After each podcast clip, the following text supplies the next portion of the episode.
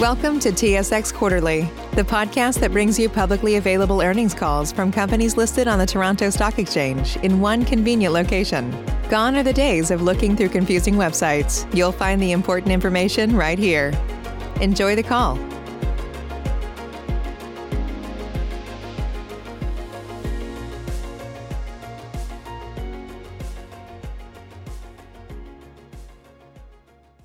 Ladies and gentlemen, thank you for standing by, and welcome to the Dundee Precious Metals third quarter 2021 earnings results conference call. At this time, all participants are in a listen-only mode. After the speaker's presentation, there will be a question-and-answer session.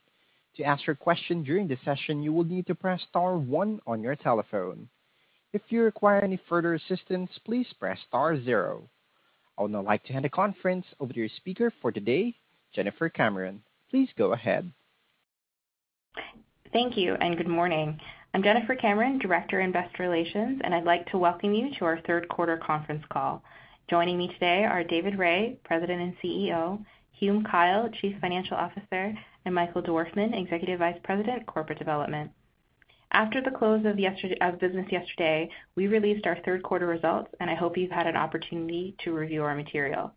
All forward-looking information provided during this call is subject to the forward-looking qualification, which is detailed in our news release and incorporated in full for the purposes of today's call. Certain financial measures referred to during this call are not measures recognized under IFRS and are referred to as non-GAAP measures. These measures have no standardized meaning under IFRS and may not be comparable to the similar measures presented by other companies. The definitions established and calculations performed by DPM are based on management's reasonable judgment and are consistently applied. These measures are intended to provide additional information and should not be considered in isolation or as a substitute for measures prepared in accordance with IFRS. Please refer to the non-GAAP financial measures section of our most recent MD&A for reconciliations of these non-GAAP measures. Please note that unless otherwise stated, operational and financial information communicated during this call are related to continuing operations and have generally been rounded. References to 2020 pertain to the comparable periods in 2020, and references to averages are based on midpoints of our outlook or guidance. I'll now turn the call over to David Rae. Thanks, Jennifer. Uh, good morning, and thank you all for joining us. As you've seen from our news release circulated last night, I'm pleased to report that DPM delivered another strong quarter, with gold production and cost performance driving our financial results. Highlights from our results include production of approximately 72,000 ounces of gold and 8.3 million pounds of copper. A continued focus on cost performance at all operations, which realized an all-in sustaining cost for the quarter of $701 per gold ounce. Strong financial results, including free cash flow of $69 million and adjusted net earnings of $53 million for the quarter. And continued growth in our financial strength, exiting the quarter with cash and short-term investments of $270 million. With the strength of our results year to date, I am pleased to say that we are on track to meet our guidance for metals production and all-in sustaining cost. Turning now to the highlights for our operations, I'll start with Chelopech. At Chelopech, we continued to deliver steady results, producing 38,434 ounces of gold and 8.3 million pounds of copper at an all-in sustaining cost of $752 per ounce. We continue to focus on extending the mine life through our in-mine and brownfields exploration programs. And just this week at Sveta Petka, the contract has been signed for a one-year extension to the exploration license, allowing us to move forward with commercial discovery phase work. We anticipate commencing a drill program in the first quarter of next year with 5,000 meters of drilling planned for Q1.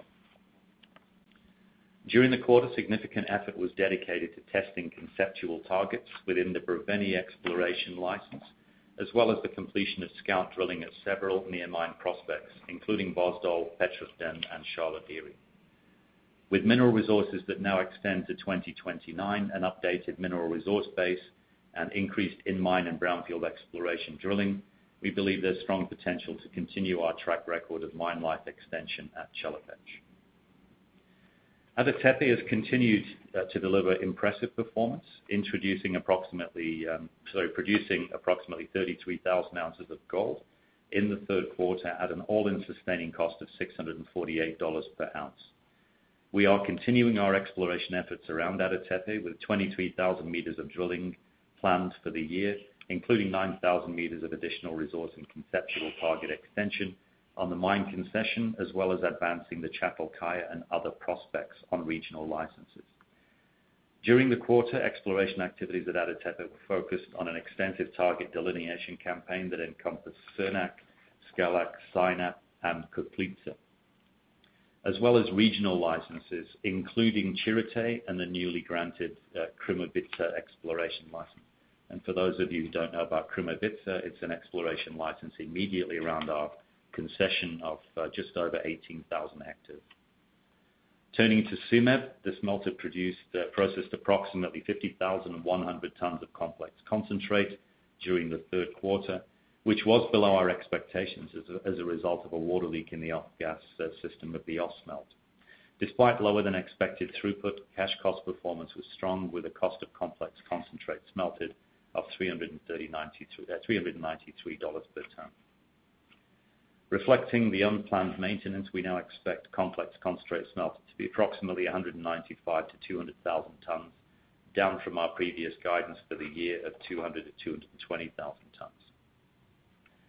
Moving to uh, our outlook and growth. In terms of future growth, we made a significant addition to our project development pipeline this quarter with the acquisition of the high-quality Loma Larga project in Ecuador.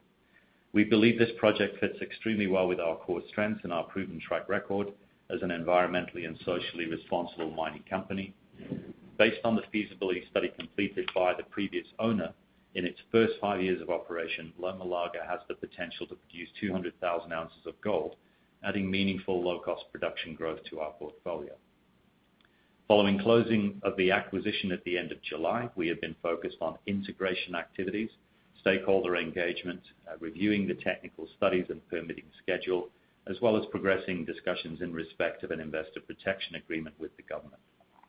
We are targeting completion of a revised feasibility study for Loma Larga and receipt of major environmental permits towards the end of 2022, which we expect to be followed by finalization of the exploitation agreement with the government and receipt of construction permits. We're also developing a strategy for the exploration concessions we hold in Ecuador.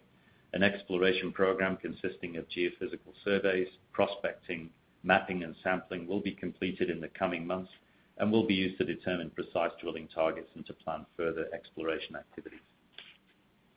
Turning to Timok in Serbia, Uh, we completed the pre-feasibility study earlier this year, outlining potential production of approximately 80,000 gold ounces per year at a low cost production over its first six years, and subsequently initiated a feasibility study. As we advance the feasibility study, we have several initiatives underway that are directed at reducing the initial capital estimate, which is currently estimated to be $211 million, and to optimize overall economics. In parallel to that feasibility study, we're also evaluating the upside potential from the sulfide portion of the ore body. Um, completion of the feasibility study is on track at this point for the second quarter of 2022. In closing, to wrap up on the quarter, our strong gold production profile and significant free cash flow generation, combined with our operating track record and unique skills in innovation and building strong partnerships with local communities, positions us well to continue delivering value for all of our stakeholders. We are committed to deploying our capital in a disciplined manner, as we have demonstrated with the addition of a high-quality gold project to our development pipeline in the quarter. We also continue to pay a sustainable quarterly dividend, and more recently used our NCIB to repurchase 1.6 million shares in the quarter. Uh, we firmly believe that DPM's strong fundamentals continue to represent a compelling value opportunity for investors. And with that, I'll turn the call over to Hume for a review of our financial results, following which we'll open the call to questions. Thanks, David, and uh, good morning, everybody. I'll begin by reviewing our financial results. I'll touch on financial position, uh, capital allocation, and risk management, and then I'll provide some commentary uh, around the 2021 guidance. For the quarter, we continued to generate solid financial results with adjusted net earnings of 52 million or $0.28 per share and adjusted EBITDA of 86 million. These results were comparable to 2020, reflecting the impact of lower treatment charges at Chelopech and higher realized copper prices, partially offset by lower volumes of metal sold and higher operating expenses in Bulgaria. For the first nine months, adjusted net earnings were 151 million or $0.82 per share, compared with 144 million or $0.80 in 2020. And adjusted EBITDA was 253 million, up 9 million. These increases were primarily attributable to higher realized metal prices, lower share-based compensation, and lower treatment charges at Chelopech, which were partially offset by lower throughput at Tsumeb, primarily related to the 2021 maintenance shut that was taken in Q1, lower volumes of metal sold, and higher operating expenses. For the first nine months of 2021, reported net earnings attributable to common shareholders were $139 million. This included a $21 million gain in respect of our sale of MineRP, as well as mark-to-market losses on our Sabina special warrants and a deferred income tax adjustment related to unrealized losses in respect of Sabina shares recognized in other comprehensive income and loss, none of which are reflective of our underlying operating performance. We also continued to generate strong cash flow, with cash flow from operations before working capital during the quarter and the first nine months of 2021 of $81 million and $229 million, respectively. This was up $8 million and $31 million compared to comparable periods in 2020. Free cash flow for the quarter and first nine months was $69 million and $187 million, respectively, up $7 million and $15 million compared to 2020.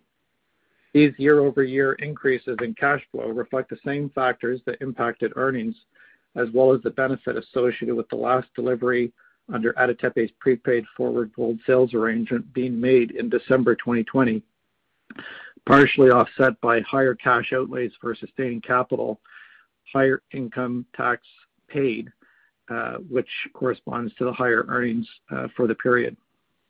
Turning to our consolidated cost measures, we continued to focus on cost performance at all of our operations. For the quarter, we reported an all-in sustaining cost of $701, which was up 10% compared to 2020, due primarily to higher operating expenses, higher cash outlays for sustaining capital expenditures, and lower volumes of gold sold, which was partially offset by higher byproduct credits and lower treatment charges at Chelopech. Year to date, all-in sustaining costs were $621 per ounce.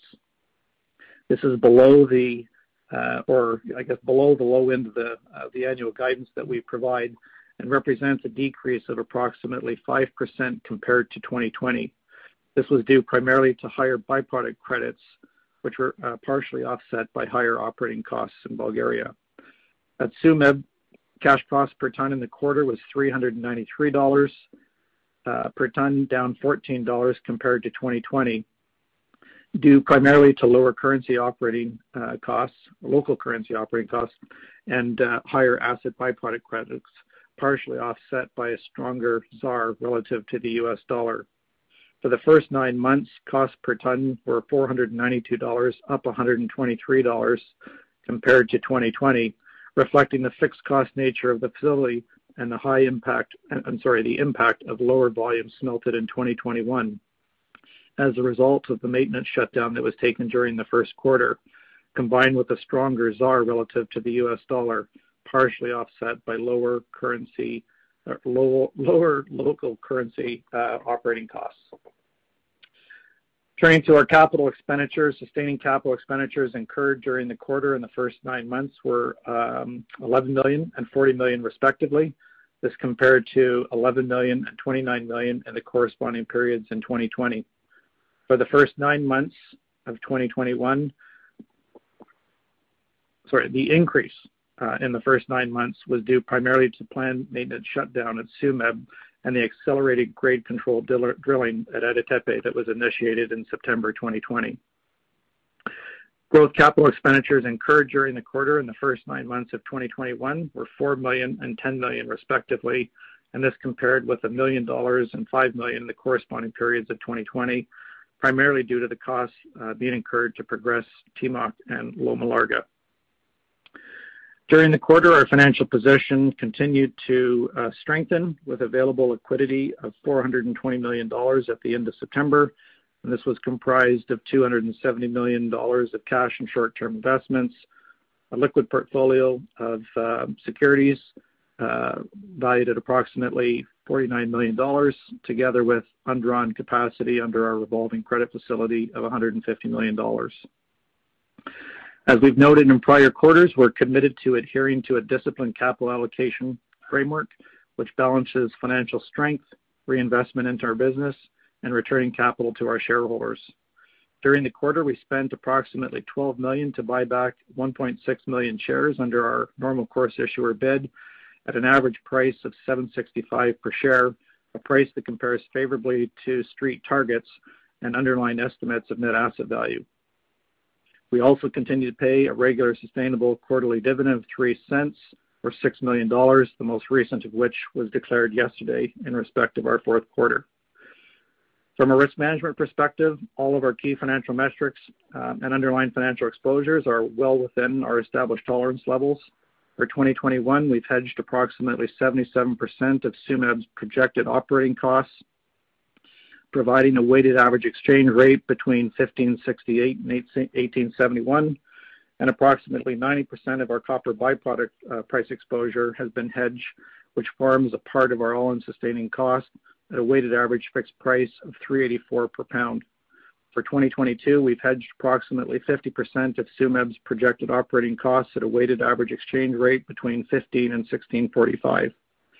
These hedges are directed at managing key cost metrics with the primary objective of reducing variability and supporting the achievement of guidance.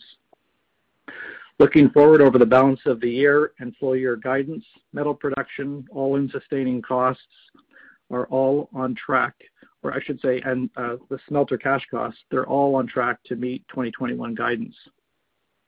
With the recent spike in electricity prices in Bulgaria and the rest of Europe, where the price of power has more than doubled, we have increased our mine cash costs per ton by roughly 10%.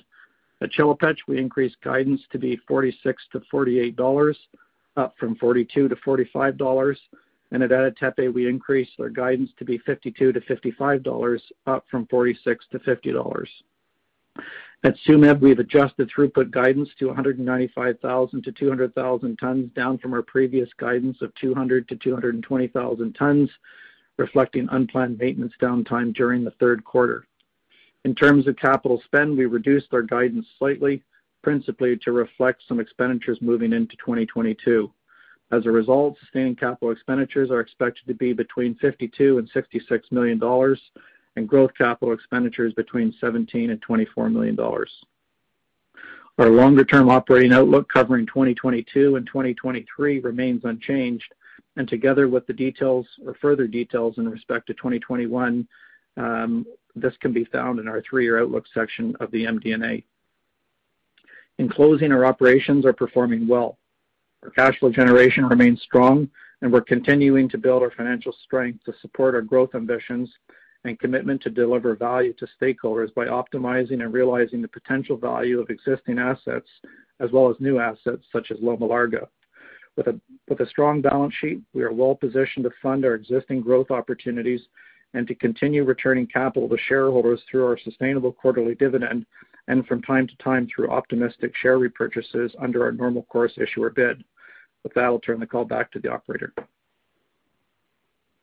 Thank you. At this time, if you would like to ask a question, please press star then the number one on your telephone keypad. Once again, that's star one on your telephone keypad. We'll pause for a moment to compile the Q&A roster.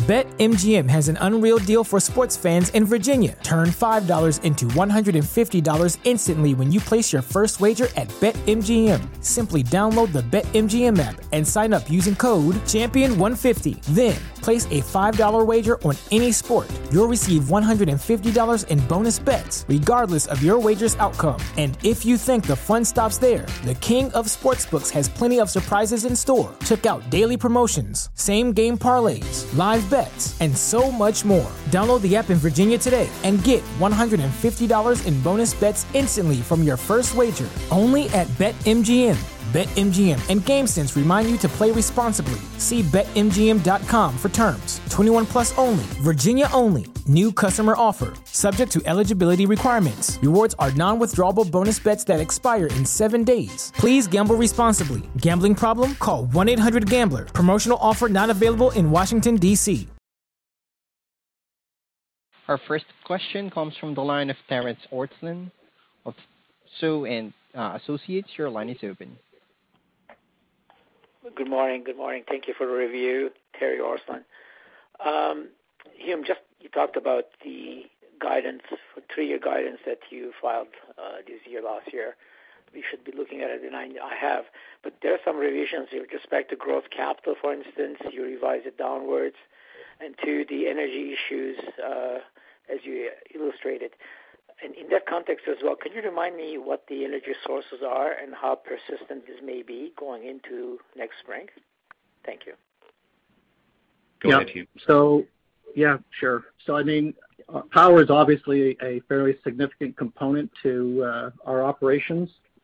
So, in the case of uh, Bulgaria, um, you know, Chelopech power probably represents it probably represented somewhere in the area of um, you know, 10%-12% of our aggregate uh, costs, and for Ada Tepe, it was probably high single digits.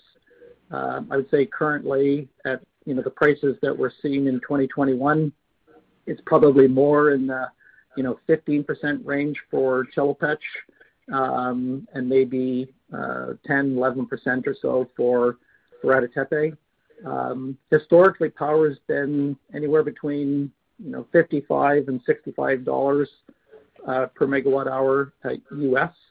Uh, today, the price is um, you know, probably around $160 U.S. Uh, this is something that's being experienced not just in Bulgaria, but the rest of Europe. Host of factors, obviously, but certainly supply and demand related as well as carbon tax. Um, in Bulgaria and the rest of Europe, they have instituted um, uh, and are continuing to uh, institute um, uh, subsidies, government subsidies, both for business and personal consumption. Um, that applies to us as well in Bulgaria. At the present time, we have a 30% subsidy. Can't say for sure how long that will be in place, but it is being proposed to go into 2022. I wouldn't expect these high rates to uh, to persist. So, you know, I would view it to be transient, but I can't, you know, can't be sure exactly how long it's gonna take to uh, uh, to to unwind. But yeah, like at this stage, I would say overall, you know, for 2021, we're probably looking at, um, you know, an 8%-10% increase in costs relative to what we expected coming into the year. Um, and you know the predominant factor for that is is power. Um, and then I'd acknowledge that there there are some increases that we're seeing on direct materials as well, uh, less so, and it's not across the board. It's just in certain uh, areas. Um, so as I say, overall 8 to 10 percent for 2021. 2022 difficult to predict at this stage, but you know, we are in the process of finalizing uh, our budget, uh, you know, coming into the exit uh, of the year. Um, you know, and at this stage, probably roughly speaking, I would expect it would be reasonable to think something in the order of 5% over 2021 levels would be a reasonable number to work with at this stage, with, you know, the potential for it to go lower, but also the potential for it to go higher if current prices prevail. Thank you for that summary. Just uh, on the three-year outlook, what if you were to expect some revisions on that, not only cost, that's fine. I take that. On the capital side, will there be any revision for 2022? Well, yeah, we'll take a good look at um, our three-year outlook, um, you know, in sort of the December, uh, January timeframe, and I would expect that we would table any revisions at the time that we release our Q4 results in February. Um, just coming back to Ecuador, um, the well, how how much how much land do you actually have now in terms of, uh, I think the land uh, you purely inherited everything, all the land at Loma Larga or the um, uh, the the company had it, uh, INV. So where the land costs? I think there's a payment for the land costs coming up, if I remember correctly from INV times. And Two is, I'm surprised that you're doing very basic geological work and geophysical work. I thought a lot of things were done by by your predecessor on the lands that you're inheriting. Thank you. So Terry, I don't have the uh, hectares to hand. Yes, there were a number of properties that were part of the acquisition from INV. Loma Larga is very advanced. The work that we're doing there is um, extensional or um, geotechnical for purposes and condemnation, for purposes of making sure uh, that the placement of the facilities is appropriate. Uh, the sort of second asset that we're looking at quite closely is uh, Tierras Coloradas, which is just close to the Peruvian border. And there there's been some drilling, but insufficient in our view. There's say there's an opportunity to do a lot more um, identification there. We feel that that's something that we should do at the same time as we're looking at drilling. Uh, for the other properties, you know, we're considering um, relinquishing those. So the question is first making sure that there's nothing there of interest before we do that. And yes, you're right, that there are payments at different points or um, completion of an amount of work at a certain cost for those properties Uh, by certain date. And we very much have that in mind as to whether it makes sense for us to continue with those assets and uh, take them forward. I mean last on that one, there are some places where it's difficult uh, to get access to properties, so quite likely we'll just move on and focus on the other properties. But at this point, it's Loma Larga and Tierras Coloradas are our main focuses. Thank you for that, David. David, um, one of the things that uh, you indicated in the press release that um, the investor protection agreement uh, will be underway, uh, hopefully completed this year. Obviously, market is very conscious about what's happening in Peru and Chile, and a lot of concerns about the changes in the policy and the strategy by the government fiscally as well. The Ecuador obviously has taken a different slant. I mean, they are now the shining Uh, spot in the policy and the strategical uh, fiscal environment of the mining sector. Am I correct that there will be no surprises in that with respect to investor protection agreement that you will have with the Ecuadorian government plus um, with the permits? Thank you. A couple of different things here. So Hume, did you want to talk to the IPA, and I'll come back on the permits? Thank you. Sure. Yeah, on the IPA, um, I would say based on what we're seeing so far is um, uh, very strong support from the government and the applicable ministries. Um, and uh, we have, as you know, we um, actually you may not know, we actually did have the IPA. It was approved in sort of draft form by the ministry. That kicks off a process to Uh, now negotiate final terms. Uh, we're planning to meet with the government uh, this month to kick off that process. And I would expect that we would complete the negotiation and be in position to execute or sign the IPA probably sometime in you know, Q1. So let's just say for planning purposes, by the end of Q1, we would expect to have the IPA in place. I haven't seen anything to date nor heard of anything that would make me concerned that we you know, we won't be able to achieve an IPA uh, with the government that is reasonable and in line with our expectations. Terry, in uh, looking at the permitting, obviously we took over the asset on the 26th of July. There's been a lot of effort on first looking at the integration and what we need to do to assess the current strengths and weaknesses and set up the organization um, as part of DPM going forward. So that's been a lot of the activity. The other things that we've done is look very closely at uh, what we're doing in terms of permitting and laying out the actual activities that are required to take us to an exploitation permit, which would um, commence the uh, construction of the asset. Um, so we actually have had a number of different workshops and things which have been sort of laying out the different activities to make sure that we can do as much in parallel as possible and uh you know consolidate that timeline. Our goal at this point is that by the end of next year, what we have is we have the permitting completed. That's the permitting done federally and also locally, which would be roads and power lines, for instance. Federally would be, you know, the plants and environmental and water and this type of thing. Um so it's one of those sort of things that as we're going along, we'll be able to give you greater and greater insight into, you know, how we view that all going. But at this point, Um, we are doing what we can to uh, keep the pressure on, you know, having all of this permitting done and the exploitation permit in hand by the end of next year or early into 2023. That's our goal. What I would say is that the government has been very good in terms of being clear about their expectations. The president issued a Decree 151 um, just about a week after uh, we took over the asset. And what that was intended to do was to have the different government organizations that are involved in the various elements of permitting um, look at what they're doing to be able to make sure that they have a streamlined process for taking applications um, and taking them through to a conclusion such that, you know, they can um, accelerate the foreign direct investment and, you know, reduce the delays that are associated with the government agencies. Because you mentioned that there's a lot of Uh, mining history in other areas, but Ecuador um, is sort of coming into this. There's a lot to do in terms of uh, tidying up uh, disconnects on regulations, you know, working closely with the authorities. You know, it's we need to develop the um, some of the ideas on how we can progress these things effectively. So we're working closely where we can with the government agencies, and we've had a lot of support and cooperation to see what we can do to make sure that we streamline this process. But the ultimate goal, as I mentioned, at the end of next year, is to have the uh, different permits in place to be able to finalize the exploitation agreement.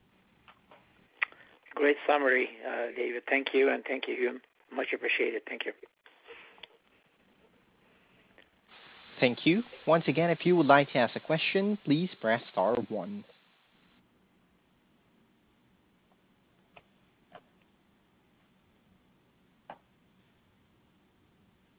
No further question at this time. I would like to turn the call over to Jennifer Cameron for closing remarks. Thank you everyone for joining us today. Um, I know it's a oh, I actually, sorry, operator, I see that there's another person who's joined the Q&A.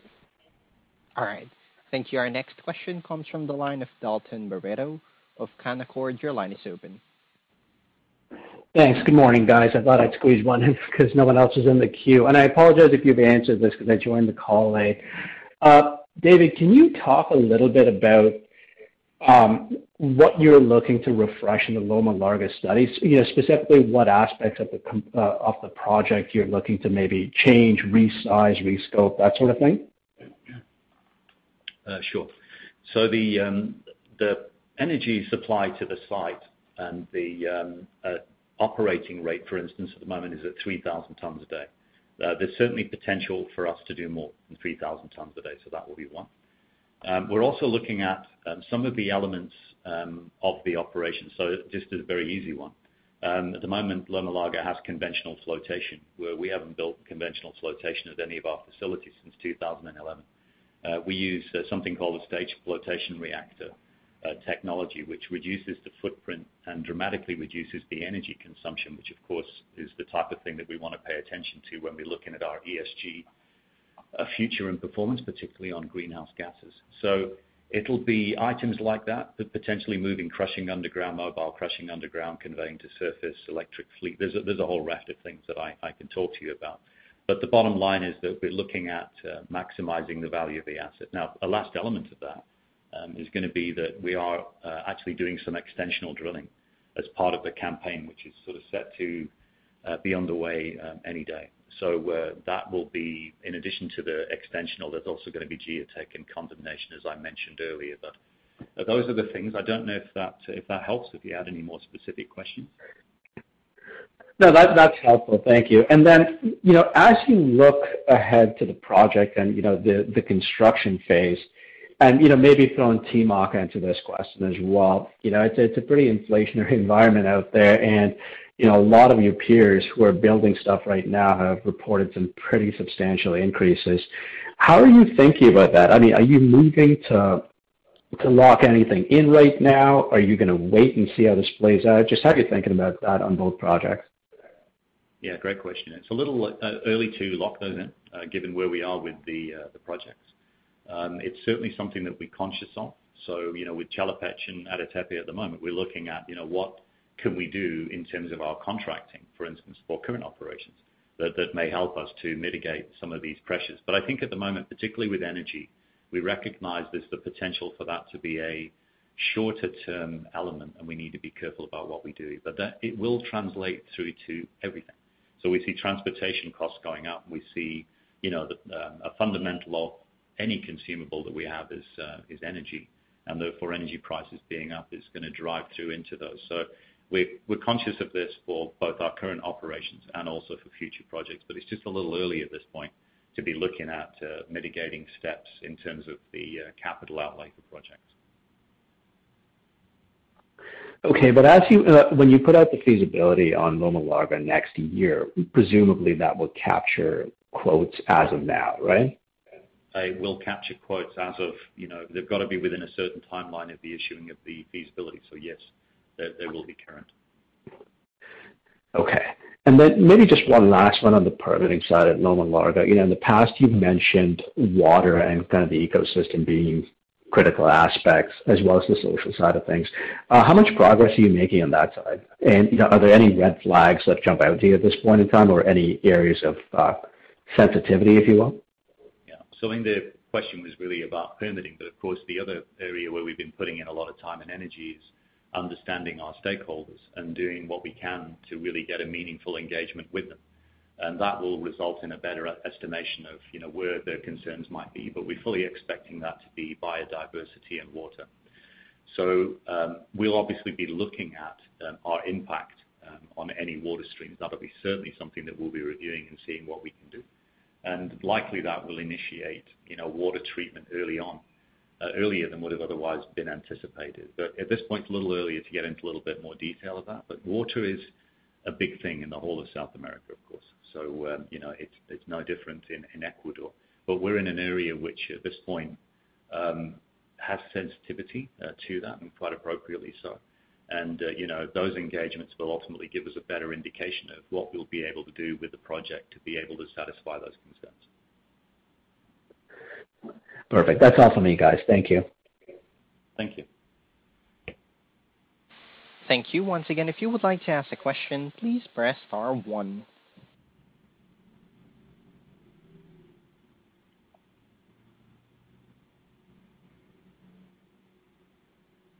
No further question at this time. Jennifer, you can proceed. Thank you all for joining us. Um, we, If there are any follow-up questions, please feel free to reach out, um, and we look forward to speaking to you in the coming weeks. Take care. Ladies and gentlemen, this concludes today's conference call. Thank you for participating. You may now disconnect. Have a great day.